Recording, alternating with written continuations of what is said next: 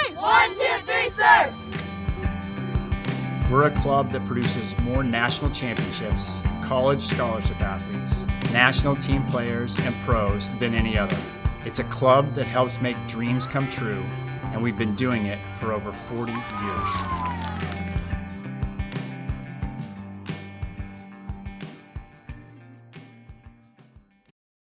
Hello and welcome to the Inside Surf Soccer Podcast with me, Louis Hunt, and this week's incredible guest, former US women's national team player, World Cup winner, and three time Olympic gold medalist, Shannon Boxx.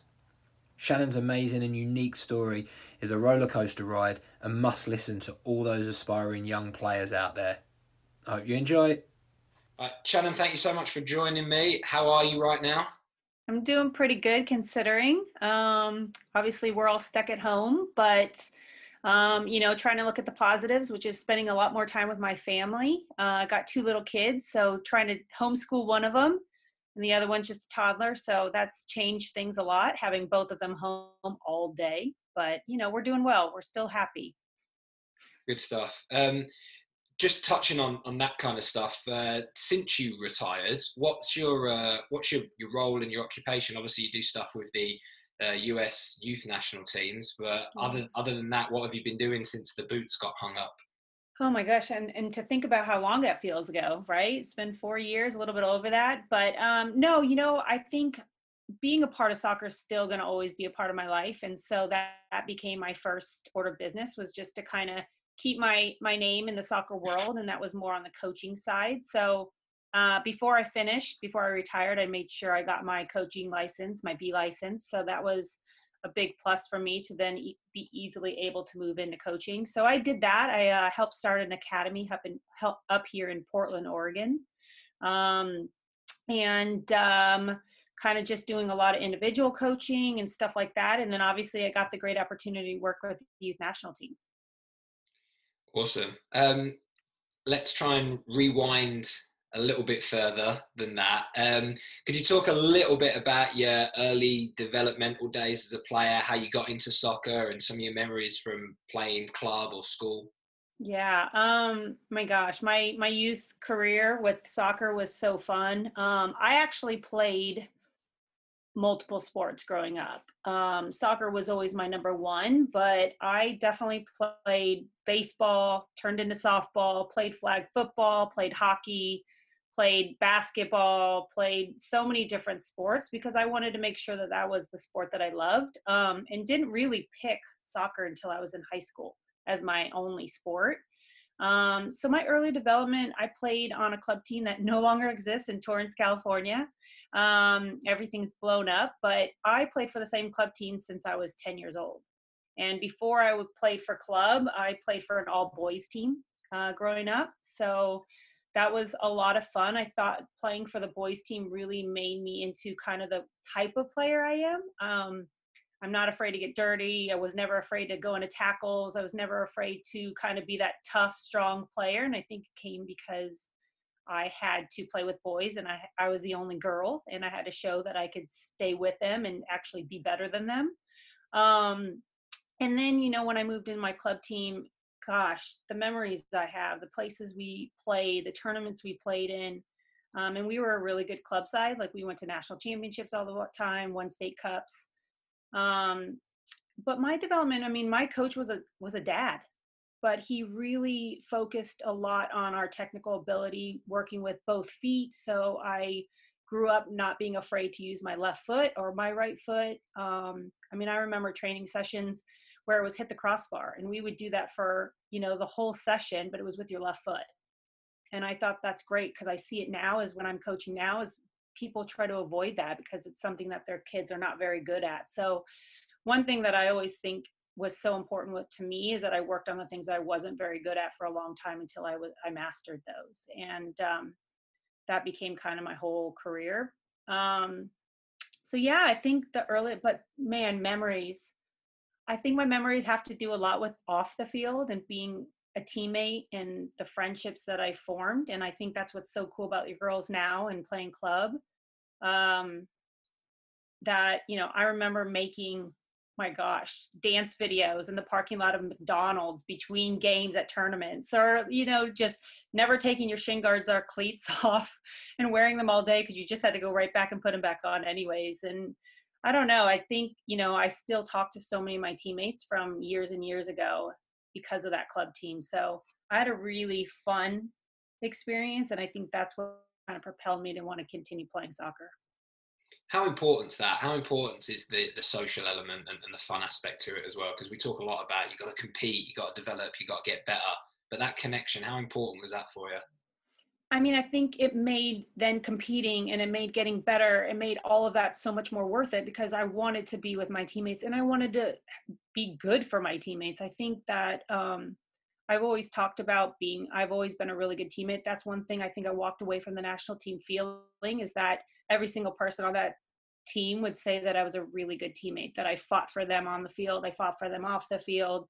Um, I got along with every single player, even if I wasn't their best friend, like we respected each other.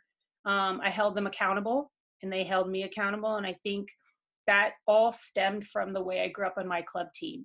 And I think you know it's really important to know that like you know as a national team player you're you're training on your own there's no one looking over your shoulder saying are you doing this or you not doing this and it became really important for me to when those tired days i'd be out there training i would actually think about what are my teammates doing for me right now even though we're not together what are they doing for me to make our entire team better and am i going to slack or am i going to work just as hard as they are and i think that always propelled me but um, the social piece has to be there. I wouldn't have played as long as I played if I wasn't enjoying it and having fun. And a lot of the reason I had so much fun was the people that I was around. You, mentioned there about obviously the level that you played at, you had to train on your own to get better. And we see that a lot with some of the current women that, that are on the national team now. Um, obviously, every soccer player in the world is having to play and train on their own right now. So, yeah. what were the benefits for, for you doing that, or advice that you can give the, the players that are having to go through that work at home, work in the backyard, work in the right. garage? I mean, just to stay on top. I think, you know, uh, like again, I think, you know, the national team's always, um, was always developing. There's always new players ready to take your position. And I don't think that's any different at the youth level um, you know i think the biggest thing that you can tell yourself is can i come out of this situation right covid-19 and can i still come out and say my first training session i'm fit i'm you know i'm technically sound because i continue to work on those things or am i going to come in and look like i sat on the couch all day and for me my mentality was i didn't want to look like that to my coaches or to my teammates so i think there has to be an internal motivation um, to want to get better and to realize that you're never going to master something. I think that's the best thing is I even at the end of my career was still working to be a better soccer player. So it's never done and then you're never going to be finished with it.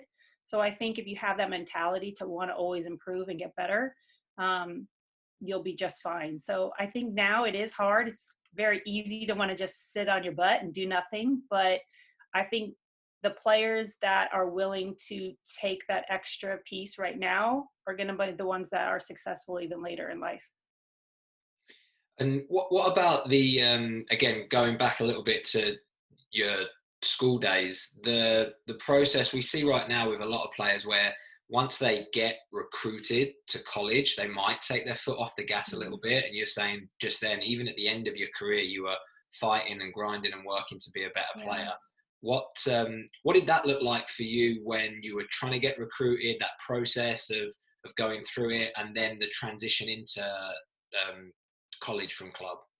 Yeah, I mean, it, you know, um, getting recruited, it's so different now. You know, the the timing of it, how early you're getting recruited. I mean, I wasn't really getting recruited until I was in high school and I was sophomore, junior year, going on my trips to go see the schools that I wanted to. Um, but you know and i was at the top level when i was being recruited there was a lot of you know colleges that were going for me um, i don't remember having to kind of like send videos to all these different schools which is what you have to do now because soccer wasn't as big then um, i remember my mom even actually telling me like maybe you want to play club softball because there's not that many scholarships for soccer and being a single mom she's like i can't afford to send you to a four year college unless you get a full ride. So that was a big concern for me, you know, and so that's where it was very different. Um, but once I did have the schools that I was choosing from, all of them were pretty much West Coast schools except for Notre Dame. And Notre Dame was my first visit, and I fell in love. Like I fell in love with the the way the school looked, um, the tradition of the school, the good program they had for soccer, uh, the education I would get, and the pretty much the alumni that I would have when I finished.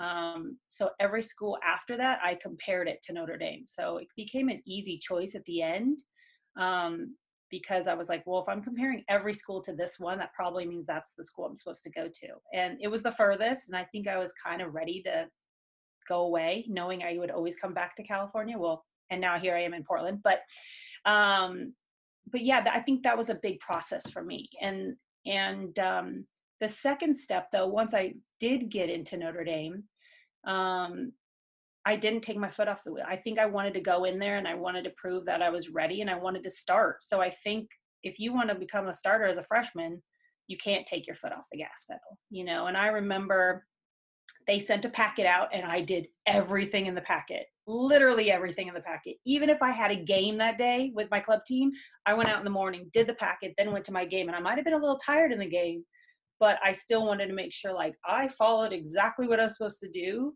And that's just me. I'm a rule follower as well, but it was important for me to know that I've done everything I can to prepare. And I went in and I started as a freshman.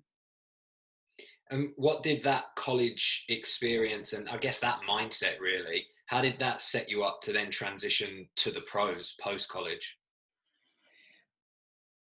I think one, it was always there was always a prove yourself, you know, and I don't think it was to prove to somebody else. It was always to prove to myself that I could do it and I could be the best that I could be. Um, I never compared myself to other people. It was more just about me and and how I performed. Um, I think whatever I had that led me into college and then even after, I think a lot of it was just a determination and a perseverance that I just I think I always have had. Um, but I know that I would never have made the national team if I didn't have that because I didn't make the national team till I was 26 years old. You know, and even after college, like I was like, I still want to play, and the only place to play was Germany. And then it was like, okay, I still want to play, there's a league. I, I was not getting picked on the national team, but there was something that still said, like, I'm going to continue to go for this. I'm going to continue to get better as a player until I get that opportunity. And, you know, I think that even started back in high school, back in those days when I was running those fitness with that packet. Um, it was just always in that mentality to to to want to be successful and to persevere through a lot of hard things now I've been lucky enough to hear you talk to players in, in the, the youth national teams about um, a, a, winning mentality, a grit, a mm-hmm. competitiveness.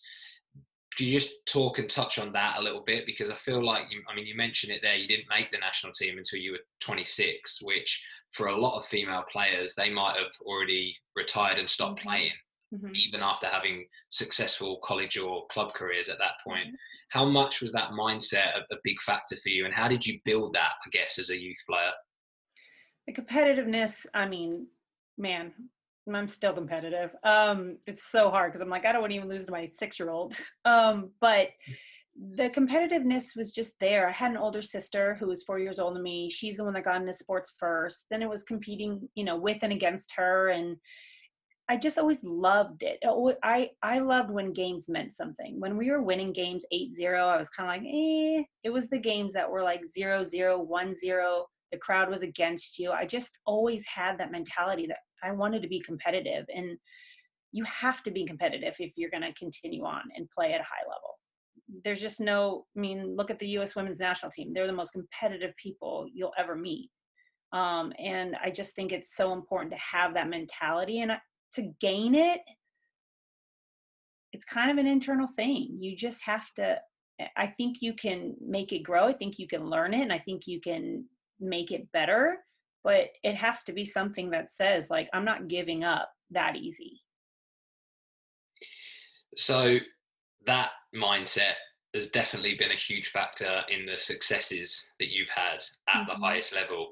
Can you talk a little bit about those highs with the national team and also the challenges and some of the lows that you've gone through? Because your journey is incredible. Yeah, my journey definitely wasn't very straight. Um, definitely had a lot of highs, definitely had a lot of lows, and a lot of times those highs came right after a really big low. And that to me again proved just that competitiveness that I have that I wasn't willing to give up and that perseverance. Um, but the thing that I loved about all that is every time I had that low and I had that perseverance and that competitiveness to get out of it, it gave me great results. And I think that's what always continued to push me too. And it made me realize like it's good to fail because if you don't fail and you get out of it you have no idea how much strength you really do have the next time it happens and so for me i mean i went through four knee surgeries one hip surgery um, i got diagnosed with lupus when i was playing at the professional level before i made the national team um, and you know i just I had moments where, I mean, I think one of my knee injuries was a MCL, ACL. Two surgeries later, I didn't know if I could ever play soccer again. And that was in 2007 and 2006. And so to come back from that um, was a big one. I've been cut the first time I tried out for the national team, I got cut, didn't make it. And, you know, I think got cut, well, got traded from one club team professionally to another and that was a really big low for me. Um, i hadn't made the national team yet. I thought maybe this is the end of my career. Do i really love still playing? Um, and really it was one coach liking me and one coach not and you know that's a hard lesson to learn is that there's so many different styles and different types of coaches who may like you or not and it's how you can kind of ride the wave a little bit and and continue to be true to yourself. I think in that process, one thing I'm always proud of is that I didn't back away and say, you know, and, and, start talking bad about the coach or not being there for my teammates. I was still a really good teammate on the bench. I was cheering for them. I was at practice, you know, on the second team, making the first team as the best they could be in practices. Um, and I still tra- stayed true to who I was, which is a good, kind person. And I I didn't really, you know, change that. And then in the end, as soon as that low came, the next year I got as fit as I could be, wanting to prove that I am ready for the national team. And at the end of that last season, I in 2003 got called into the national team and made the team. So that came off the lowest I've ever been in my sport. Did you have that kind of moment of oh, it, like this feels amazing, it's all worth it after winning the World Cup or standing on the podium with gold around your neck. Did, did you have that that actual moment like you see in the? I had that all four times. um, yeah, I mean, you know, every Olympics is so different, and you know, the very first one you think that's the only one you're ever going to have, and so it was really important for me. That one was so cool. Um, you know, we are kind of passing the torch from the the veteran players like Mia Hamm and Julie Foudy and Joy Fawcett and Kristine Lilly and all them. And so that one was really important because I thought we won it for them. But standing on that podium, like I never thought of just that moment. It was the journey that it took to get there, the the sweat, the tears. I mean, that was a really rough training period before the 2004 Olympics, um, times where we would be in the locker room and we'd all be crying because we knew in 30 minutes we were going out to do another fitness test. It was just like, oh my gosh. Um, but you know, we made it through. And I think when you're standing on that podium and you're singing the national anthem, you have the gold medal around you, you're like, wow, that was hard as could be, but it was so worth it so worth it and you're going to remember that you didn't do it alone that you did it with all the other women that are standing right next to you you know front to back on that on that podium so that never changed that was the big thing that stayed the same every olympics every world cup um, i think the 2015 world cup will always mean a lot to me just because i came back um, from having a baby from having another knee surgery uh, my fourth and not thinking i could really make it um, but also being like, I have nothing to lose. I've done everything. I the only thing I don't have is a World Cup championship, and it's it's damn worth trying to go for it. Um, and so I did. And I definitely had to push for myself. You know, I think I was technically the last one picked. And I remember going to the coach, Jill Ellis, before she picked the team and just prove to her why she should pick me. And I put it on her to make the wrong decision. Mm. Wow. Um, what um going back to like those tough moments like when you're having to really go out and prove yourself or when you you went through one of your major injuries or like you said you got cut or you got traded there's going to be a lot of people listening to this that are going to at least if they haven't gone through they're going to go through major injuries playing soccer um, they might not have made the team that they wanted to have made or they've, mm-hmm. been told from a developmental point of view you need to go and play on this team for a year or so right. what what i guess kind of mental advice would you have for those players of, of where they need to get their mindset at to prepare to to use that as an opportunity to succeed because you mentioned that failure is part of it and you need to fail yeah. to, to be the best yeah and i think you know what don't get me wrong did i cry every night that i went home during the time that i got cut or traded? Yeah heck yeah i did. It's so hard or even did i have doubts that i could? I a hundred percent did and i think that's the number one thing is to realize those emotions are fine and great and you have to have them it also means that you care. Um, so i think those are really important to say okay it's okay to feel these. But then it's not okay to to to succumb to those emotions i guess and what i mean by that is just don't let those stop you from trying to do what you really want to do and i think you have to look in and say okay what is my ultimate goal? What do i want? And i think that was kind of where i started with all of those things and i wanted to play soccer. I wanted to hit the next level. I wanted to make the national team. Those are all things that they'd been in my mind for a long time and so mentally you just got to realize it's going to be hard and that you're not the only one that's ever failed in your life. Like there's so many people that have failed and made it out and i think that if you have that mentality of like failure just is a lesson to learn and then you move on from it. And i think that was really important for me is that i once i did fail that first time that was the hardest one to get out of. Because i'd never done it before and i didn't know if i could get out. But once you do it once then you know you can do it every single time and then the great thing about that is you take bigger risks once you know you can fail and get back out you take bigger risks i think when you haven't failed before you're a little bit hesitant so i think mindset is to say, okay, failed at this. I'm going to learn from that. I'm going to get better and I'm going to then be successful. And then from then on, I know I can actually take a bigger risk and go for something because it's not, it's not going to hurt me too much to fail because I know I can get right back out of it. Awesome. That's great advice because a lot of the time people would think, I've failed. I'm going to now shy away from trying to do it. You're actually saying the opposite. Yeah. Just go all, you mean, you failed. Like there's nothing past that like so you might as well take the risk and and see what you can do to become great why awesome. not um last couple of questions because i don't want to keep you from your family for too long. Um, do you have one specific career highlight or feeling that is will stick with you forever or is it more of the whole journey of the whole process? Hmm. A lot of it i would say is a journey. I think because i had so many ups and downs um, and it wasn't easy i think it would be a whole journey but trying to think of like I mean my daughter on the field with confetti. I think that's a big one for me um, is one of my major reasons why i wanted to come back so that you know even though she wouldn't remember it i think she could see pictures and she could see videos of me and it was that you know your mommy's pretty tough and i want you to be a tough girl. Um, i want you to be strong. I want you to go for what you believe in and what you dream of and um, so to see her kind of playing in there and it's kind of funny because there's been games on lately because there's nothing on tv um, they played the 2004 game and they played the 2013 game where abby got her 100 cat or 100 goals and my kids were actually, what? You were on TV? Like, look at what? You're on TV. And it was like so cool for me to see how excited they were to see me on TV and be like, wow. So I think that one probably will stand out as a big one. Nice. Um, biggest influencer on your career? Oh man. I think I have a couple.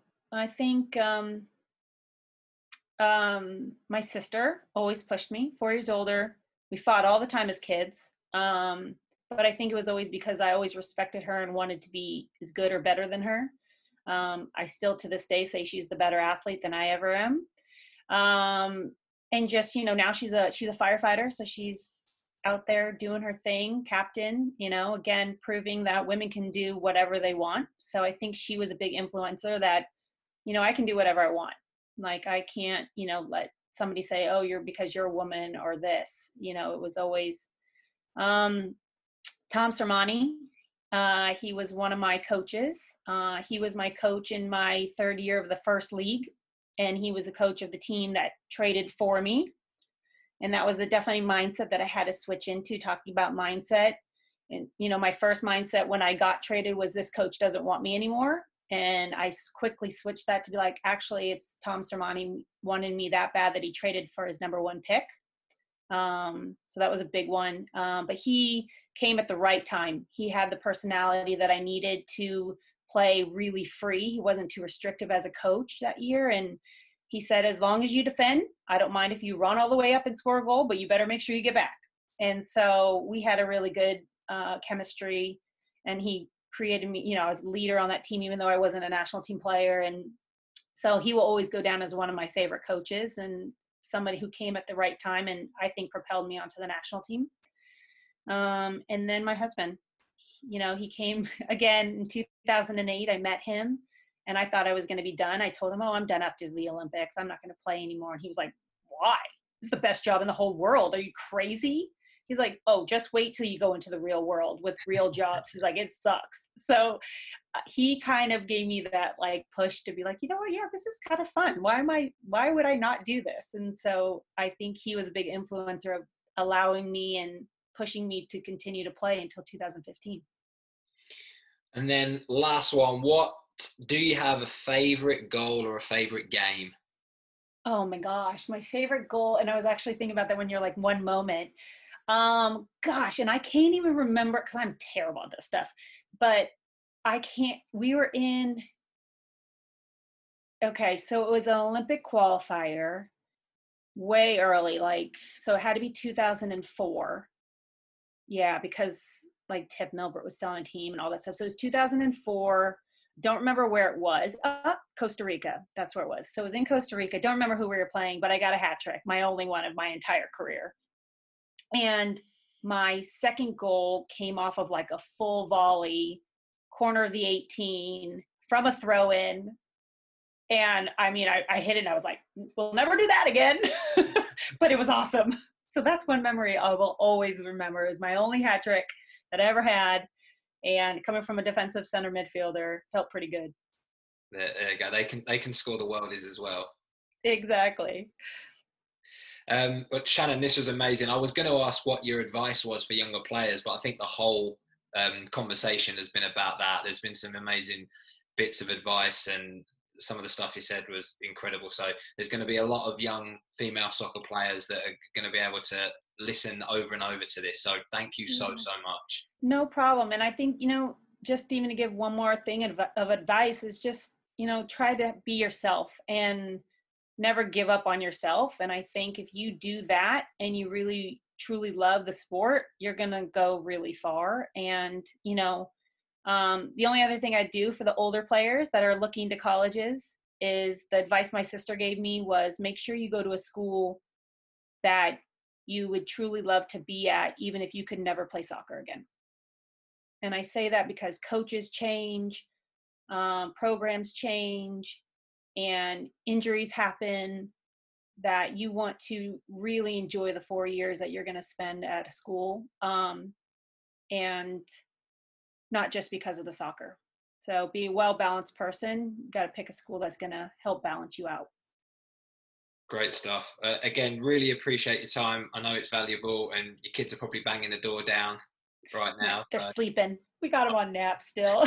Good tactics, that. Yeah, exactly. At six, she still has to take a rest. I'm like, you got to lay down. If you enjoyed that episode, please go to Apple Podcasts and search Inside Surf Soccer Podcast, subscribe, rate, and review. We'll be giving shout outs to our best reviews in future episodes with a chance of winning a Nike gift card for the best one. If you want more Inside Surf Soccer podcast and have recommendations or ideas for future guests and episode content, please feel free to contact us via email lhunt at surfsoccer.com or you can get me at Twitter at louishunt17. Go surf!